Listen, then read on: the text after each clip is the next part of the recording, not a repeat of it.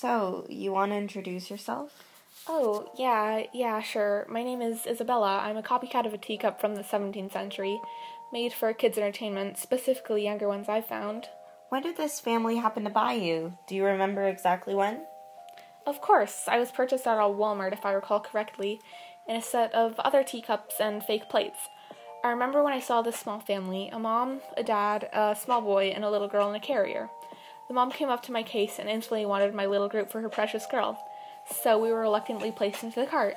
Oh, that's nice. That's very nice. Yeah, so I was taken home with this family. We got into the new home, and the boy stomped off. The dad left with the baby, while I was left in the kitchen with the mom to be opened. Must I say, she's not too good with scissors, stabbed me twice. Once I was out, along with the other plates and tea- other teacups, she scooped us up into a bucket and placed us into a baby pink room with mermaid and fairy decorations. So, what happened once the little girl was older, such as old enough to play with you? Well, by that time she was about a year old. We were getting extremely stuffy sitting in that basket for a year. I was barely touched, but when it was, it was for a short period of time, and that time mostly just thrown around.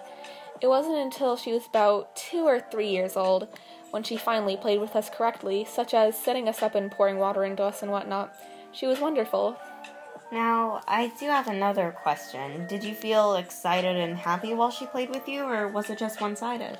Oh, yeah, I felt great. The feeling of being held and cherished by a small human being is the best I will ever feel.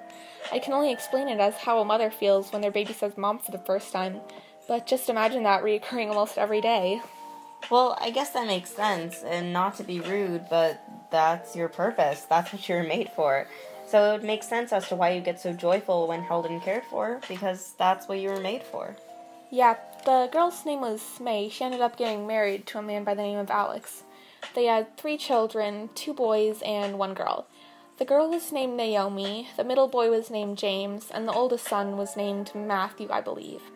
When they moved in together, they just took May's belongings and she picked up random boxes, obviously not caring what she grabbed. I just happened to be in one of those boxes, uh, with some of the other teacups and fake plates. After that, we were placed into a black truck and off we went to May's house. Many years later, she had her three children had grown to three, five, and nine. She gave all of her old toys to her daughter, who said she didn't want them, but her mother insisted on her having them, so she ended up giving them to James, who played with us every single day whenever he possibly could. James is still my favorite just because he treated us so well. Mm-hmm. Continue. He ended up marrying a man by the name of Mark when he grew up. And I assume he kept all of you? Of course, he ended up collecting quite a few of us. I never knew there were more to our set until he brought home a big box filled with other plastic teacups. I was extremely overwhelmed when he brought them home, but soon enough we opened up to each other. Do you happen to know if there are more of your set online? Probably, yeah. I hope to meet some more of them someday. I would love to meet new teacups. Oh, that's nice. Uh, hey Rose, are you just talking to a teacup? Oh, no.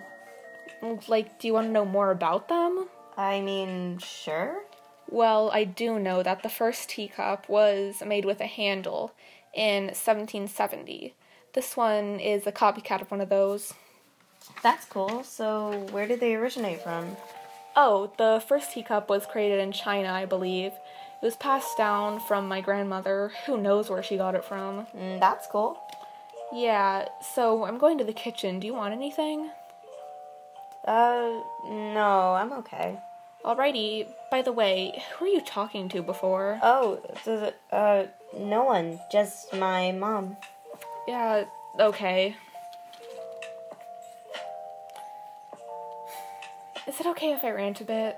Of course, go right ahead. I I feel useless, just kept on a shelf in a glass cupboard all day, detained from the rest of the world. I'm not used, not played with anymore, just surrounded by other cups, all hanging on to our last bit of hope that someone will just take us out of our glass prison.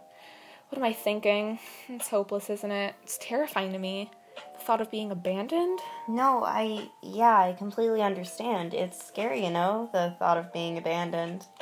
Yeah, I just wish someone would take me home and play with me like May used to. Well, I have a sister. How old is she? Um, well, she's seven. Why? Can you take me to her? My entire set. Uh, Hey, it's getting kind of weird. You're legit just staring at a teacup.